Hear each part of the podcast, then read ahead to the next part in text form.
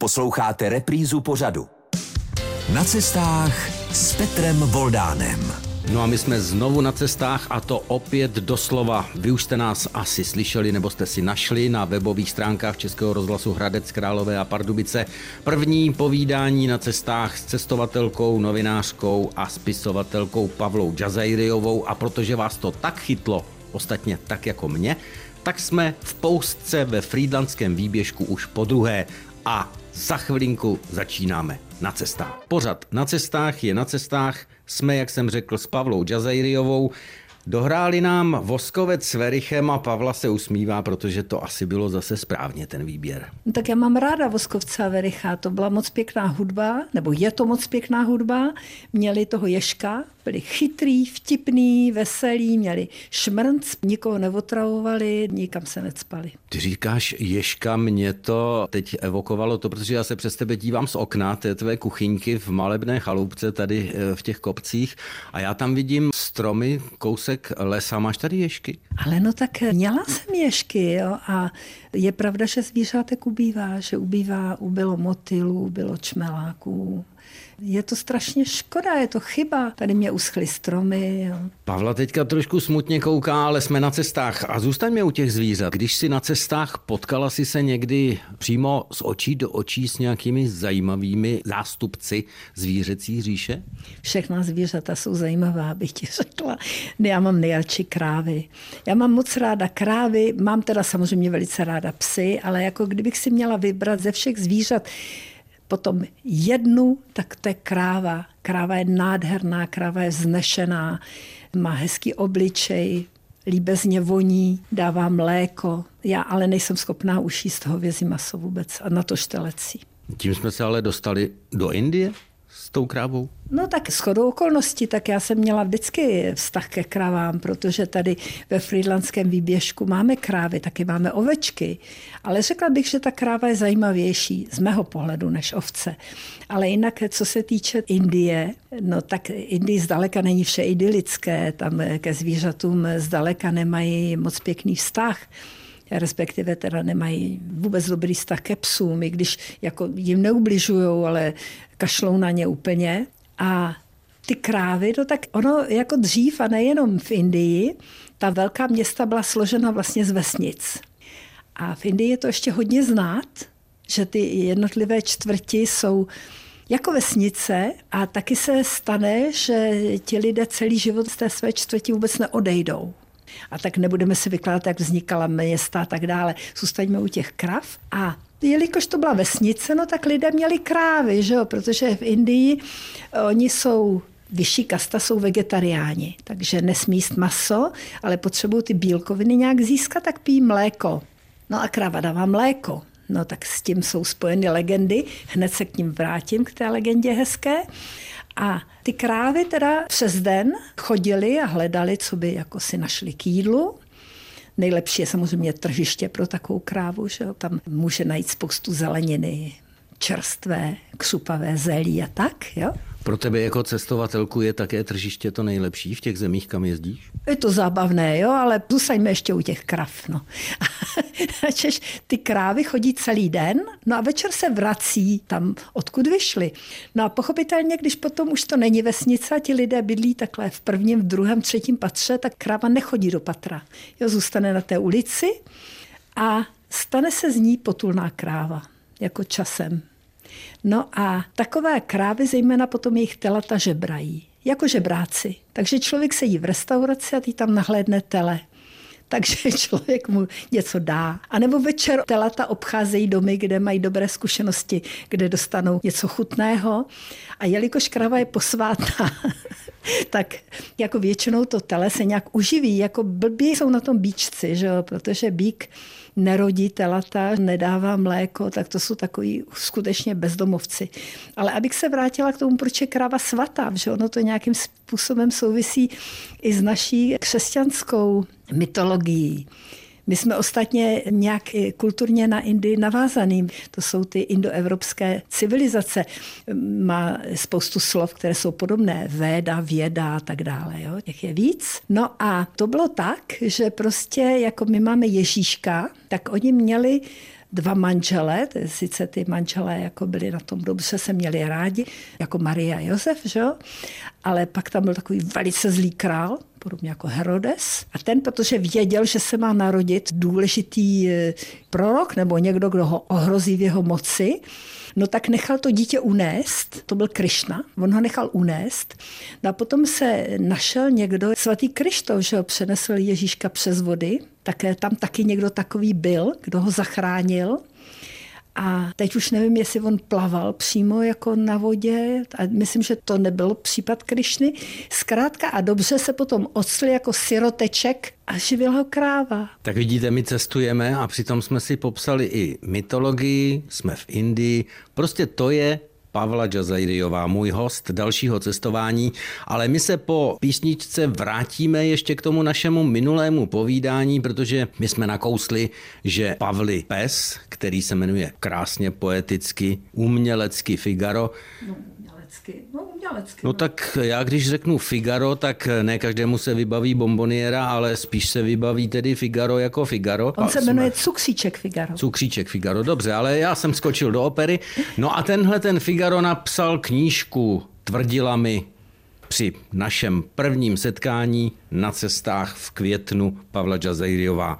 Tak k té knížce se teď vrátíme. Jsme na cestách, jsme na cestách s Pavlou Džazajriovou, jsme na cestách i za ní, protože tentokrát natáčíme náš pořad v Poustce ve Frýdlandském výběžku v nádherné malé chaloupce. A je tu s námi i jeden náš spolupracovník, je to čtyřnohý náš kamarád, lépe řečeno Pavli Pes, Figaro, autor knihy, která už je na světě. Jak takový pes může napovídat spisovatelce tu knížku? To bych rád věděl. No tak pes má spoustu emocí, spoustu poznatků. Když jsme na cestách, tak eh, Figaro taky velice často je na cestách, jako buď na svých vlastních cestách, když uteče, ale taky na cestách se mnou, když se mnou cestuje, jakože my spolu taky cestujeme respektive jezdíme spolu přes moře do Sardinie, kde jako eh, on je velmi spokojen. Takže to je zkušený cestovatel. Já myslel, že cestujete po vlastech ne, českých. Ne, ne, ne, no do taky. Byli jsme spolu na Slovensku, taky to se mu líbí, Vysoké hory, velmi rád. Jak to zvládá? Má svůj kufříček? Nebo on, baťužek? Tomu nesu já. To neseš ty. No. A co má v baťušku Figaro? No tak moc toho nemá. Tak většinou, co, co nutně potřebuje, to znamená, hračku? Hračku no to nemá. nemá. On nepotřebuje hračky. Si hračku najde sám. Ne, on si hračku najde sám, tak většinou něco nají k jídlu. Něco k jídlu. On rád jí, no. Rád jí. No a spisovatel no, ale Figaro? jako eh, tak spisovatel Figaro, tak například Figaro, když je na cestách, tak eh, na tom Slovensku tam ho omámilo doslova, my jsme vylezli dost vysoko, tak on koukal, že On eh, zná jako kopeček, tady máme jezerky, ale jako takhle vysoko Tatrách nebyl. A teď jsme byli v takovém průsmyku a teď on viděl na jednu stranu a na druhou stranu. Jako v tom průsmyku jsme seděli na skále, takže on viděl nalevo a napravo. Tak byl nadšen, že jo tak eh, to se mu líbilo, nechtěl odejít. To se mu velice líbilo. Potom taky zajímá ho moře. Když jezdíme na tu Sardinii, tak dost dobře nechápe tu vodu kolem sebe, že jí je moc, že jí je víc než v rybníčku tady někde. Nechápe to dost dobře, ale bere to jako fakt potom v jedné chvíli. Když konkrétně už na tom ostrově jsme, no, tak on tam potkává, třeba tam je kocour, který je jiný než tady jeho kamarádka kočka a on s ním soupeří, nebo tam měl zkušenost, že tam jsou různí lidé s jinými psy, on se s nimi setkává, zápasí s krabem například. U tebe na zahrádce tady kraba nepotká. Tady kraba nepotká, no jinak no, má spoustu zážitků, jako má spoustu poznatků, taky si všímá tady těch lidí na vesnici, jak se chovají, všímá si jiných psů, v jakých podmínkách žijí. A jak ti to dá najevo? No tak já umím psí řeč. Že? Tak já, jak už jsem řekla, já jsem žiju dlouhá léta ze psy, takže to se člověk naučí relativně snadno. To stačí jako dávat si pozor. Já ti to věřím, teď ale právě teď mi pověz... Figaro vychází ze skříně, kde rád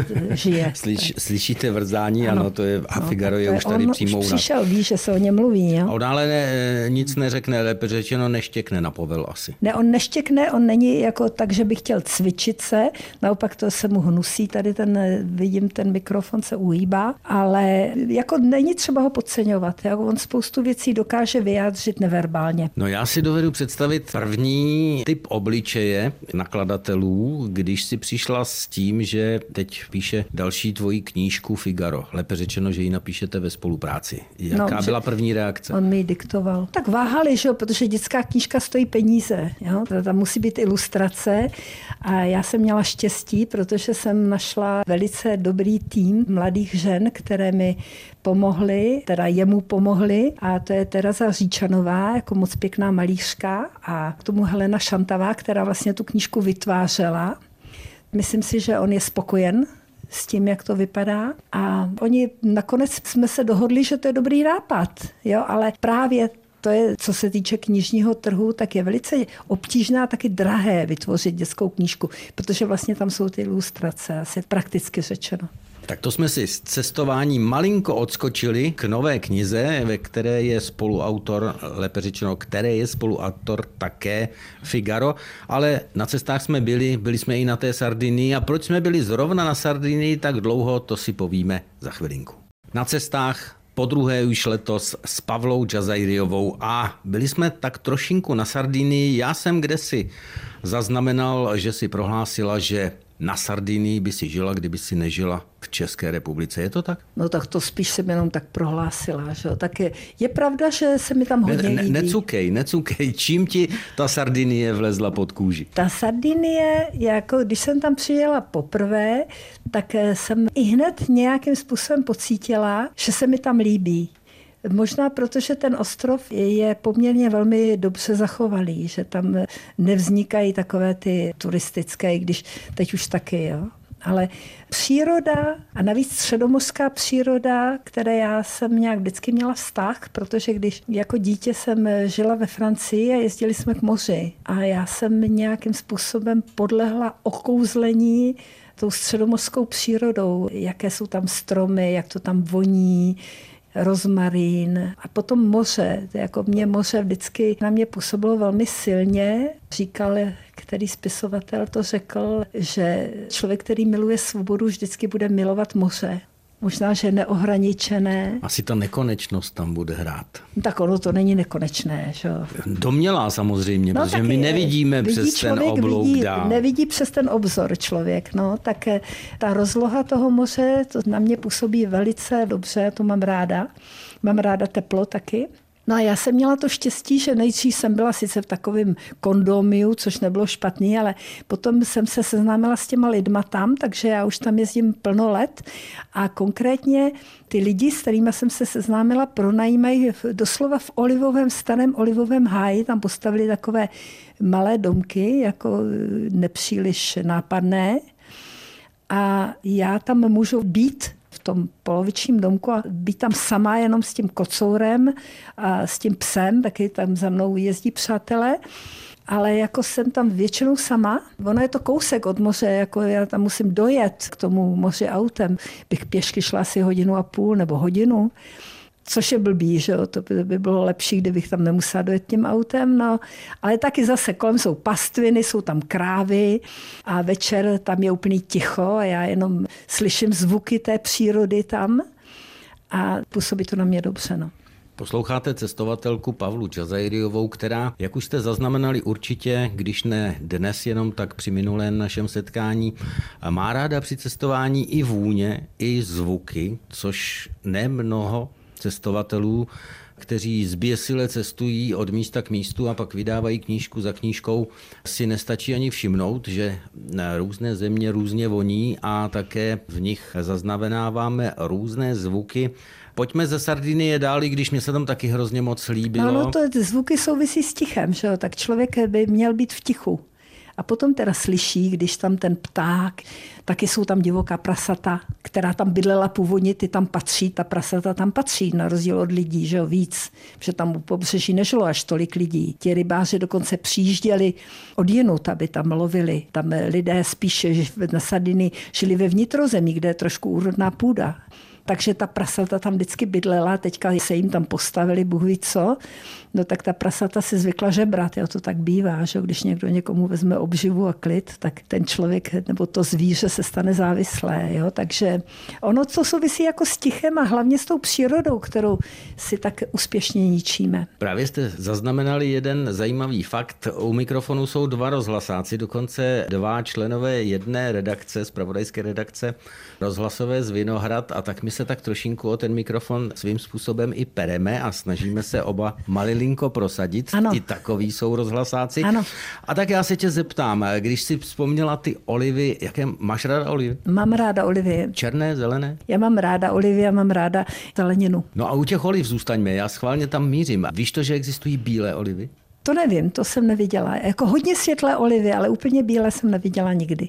Bílé olivy jsou perly Malty a my jsme je s pořadem, který točím s ostravskou televizí, postřehy od jinut natočili a zaskočili jsme strašnou spoustu Malťanů, kteří vůbec netuší, že mají doma takovou originalitu, kterou už maltéští rytíři kdysi panovníkům evropským rozdávali jako dárek, že existují také bílé olivy. Takže až pojedeš na? Maltu, my jsme je nemohli jíst, protože oni byly naložené, my jsme tam byli po sezóně, jedna chudinka byla na větvičce, tu jsme natočili a zbytek byl ve sklenici naložený a to nám majitel odmítl otevřít, ale dobré prý jsou, takže až pojedeš na Maltu při svých cestách, tak se zeptej na bílé olivy. A dělá Jsem se z nich zvědav. olej? Dělá se z nich olej. A je Prý dobrý? dobrý. Prý je dobrý a jemný. Petře, to, co říkáš, je strašně zajímavé, že jo? když jsou ty staré odrůdy, což existují staré odrůdy, taky jablek, že jo? což je fantastická věc.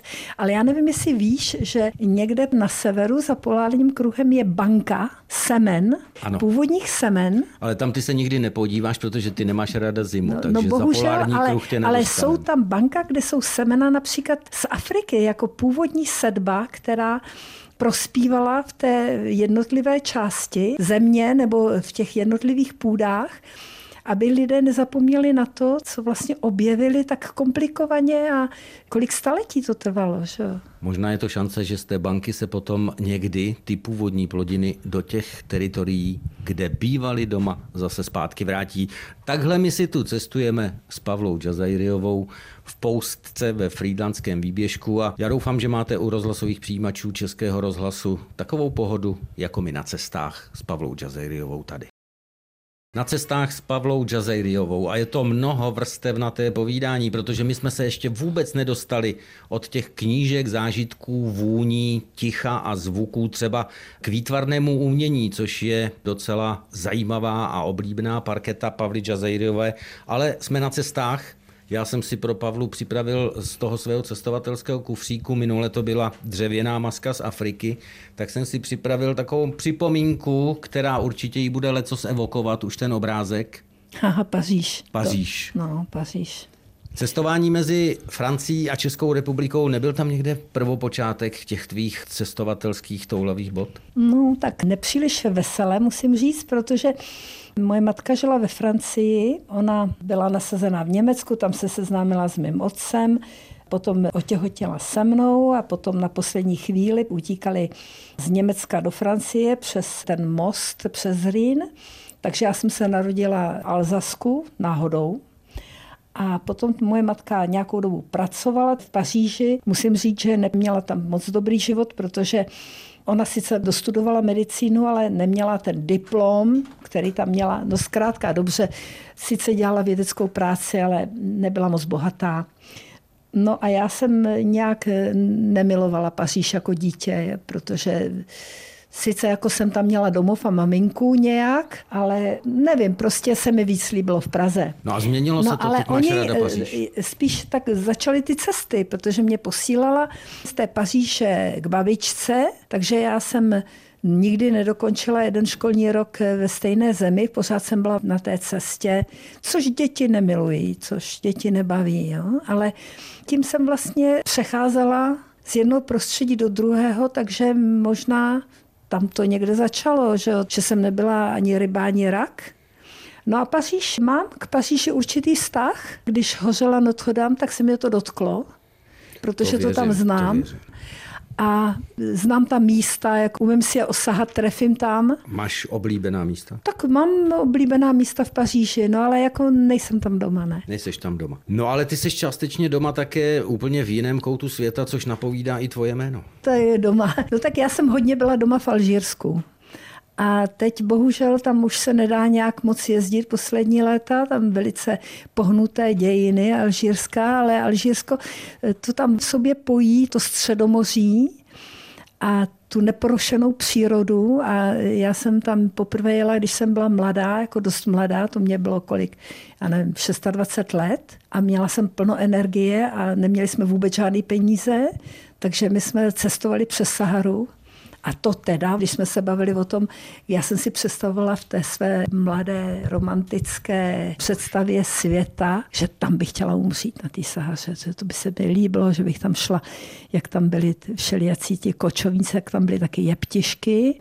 Jsem, jsem si řekla, já bych tady s těma jeptiškama v tom hliněném domečku tady mohla dožít jo, na té poušti, tady se rozplynou, takhle, to, to ani náhodou teďka bych nechtěla už, jo, ale No ale pojďme, pojďme k tomu jménu Jazairi. No a právě tak to Alžírsko, jako Jazair, to je ostrov. A já jsem ostrovní, protože můj první manžel je Iráčan, jako velmi dobrý přítel stále. A oni, ty rodiče jeho, oni byli od, jak jsou soutoky, jak je tam Eufrat a Tigris v Iráku, tak tam jsou ostrovy. To jsou ty bažiny, které Saddam Hussein vysušil a vzal těm lidem obživu a domovy. A ti lidé, kteří tam žijí na těch ostrovech, to jsou mimo jiné, jsou to šíté, i když můj manžel absolutně nemá představu, nemá páru o tom, co to je islám, tak do teďka. Ale ti rodiče, ta hlavně maminka byla nábožná, no tak šíté jsou to.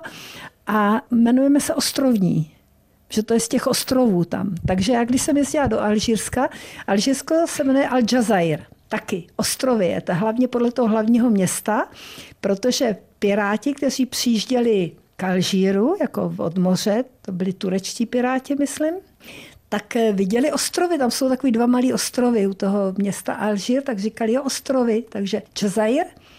A já se jmenuji Jazairy, Jo? Tak já, když jsem přijížděla, ty první cesty byly vůbec autostopem, to jsme jezdili neskutečně, ty Severní Africe, nádherná Severní Afrika. To jsme jezdili autostopem, taky jsme chodili po takových cestách, kde lezli tisíce šneků a nebyli rozšlapaný. Jo? To svědčí o tom, že tam nikdo nešel. Že? Jo. A, tak takhle my si tu cestujeme no a, s Pavlou No a jako když jsem vždycky přišla teda na tu hranici, když jsme přijeli, tak oni říkali, já že už mě tam znali tak to jméno mě tam dělalo reklamu. Já jsem tím pádem byla oblíbená, že díky tomu jménu. Oblíbená si u našich čtenářů, protože 18 eh, knížek nachází stále své čtenáře a náš To nemluvíme o Figarovi, pořad, že? Ano, no. Figaro teď si buduje svoji kariéru, ale já jsem nakousl to dobrodružství taky. Pavlo Kratince, je to cestování nebezpečné, to tvoje? Může být nebezpečné, ale tak já si myslím, že D1 je horší. Lakonická odpověď. Byli jsme teď hodně ve Francii, takže pojďme do Francie i trošku hudebně. Nádherně jsme se přenesli i hudebně do Paříže a do Francie, ale pojďme v cestování dál a dál, protože Pavla Jazeriová toho má za sebou spoustu. Ty si ale prohlásila, že proč bychom tedy, já si to k tomu doplňuji, to si ty neřekla, že lidé na světě jsou stejní. Úplně stejný. Tak proč cestujeme? No, protože lidé jsou ve své podstatě stejný. To znamená, že oni lidé umějí vytvářet krásu, umějí skládat hudbu, umějí stavět domy, milují své děti, jsou nemocní, mají hlad, chce se jim spát, mají rádi příjemný prostředí, teplo a tak dále. Jo? Vaří různá dobrá jídla, ale to je právě o tom. Vaří různá dobrá jídla. Takže jsou stejní, ale přesto hodně různí. Ale přesto různí a to je právě to zajímavé. Takže, protože to jejich prostředí taky určuje způsob jejich života, co budou vařit, jak budou stavět, jakým způsobem budou skládat hudbu. A to jsou ty detaily, kterých si všímá právě cestovatelka a spisovatelka Pavla Jazairiová. Já už jsem prozradil, že ty máš ráda i výtvarné umění. Kdyby si se na ty země, kde si pobývala, co by cestovatelka, podívala těma výtvarnýma očima, Která z nich by ti připadala taková nejzajímavější? To se nedá říct, ale je pravda, že jsem eh, měla štěstí, že jsem viděla spoustu nádherných věcí. Viděla jsem nádherné věci v Egyptě, což je vlastně kolebka, bych tvrdím já, naší evropské civilizace. Tam máte tu pohádku v Plaváčkovi, že to, to je ve starých egyptských bájích, to tam je. Byla jsem dokonce v Iránu, viděla jsem Persepolis, Irán, nádherná země, bohužel to cestování tam není snadné. Já jsem měla štěstí, že jsem tam jednou byla a od Iránu vlastně přichází ta architektura, přešla do Indie, z Mugaly a tak dále. Tak taky fantastická země. Byla jsem v Řecku, taky něco nesmírně zajímavého. A úplně jiná je civilizace a kultura v Indii a v Mexiku a ono to teda trvá, než člověk v obou zemích na to trošku kápne.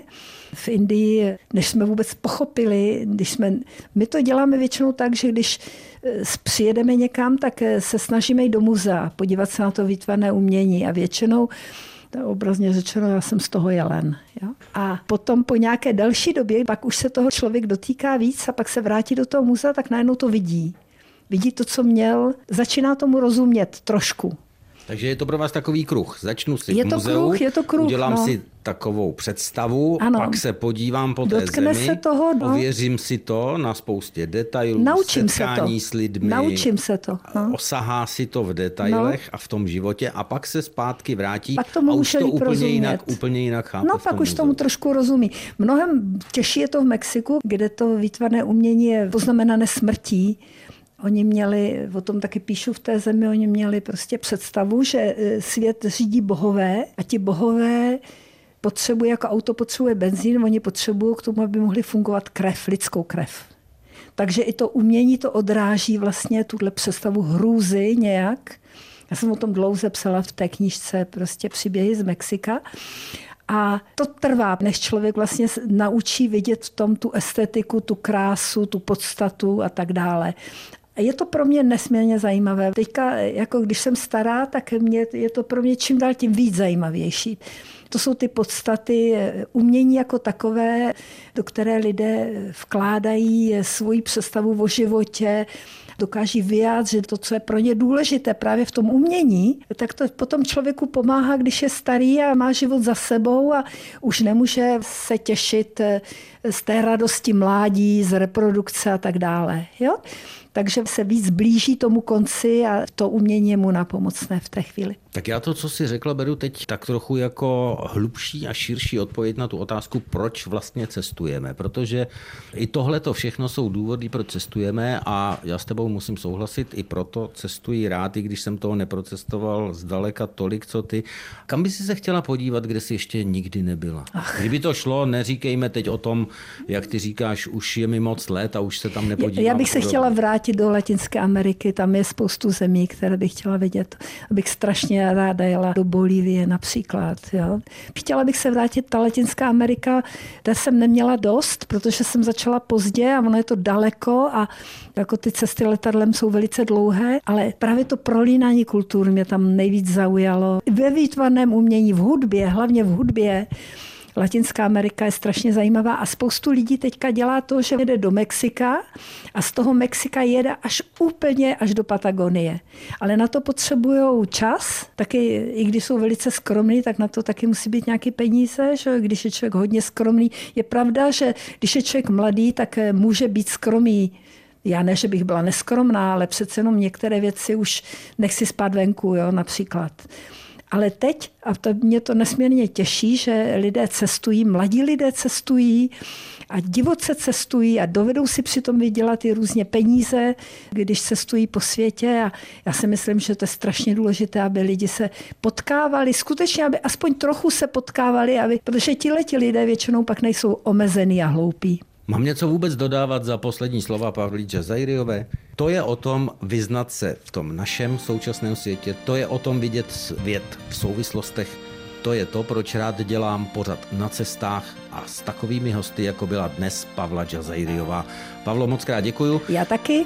No a s vámi, vážení posluchači, se potkáme zase při dalším cestování. Naslyšenou.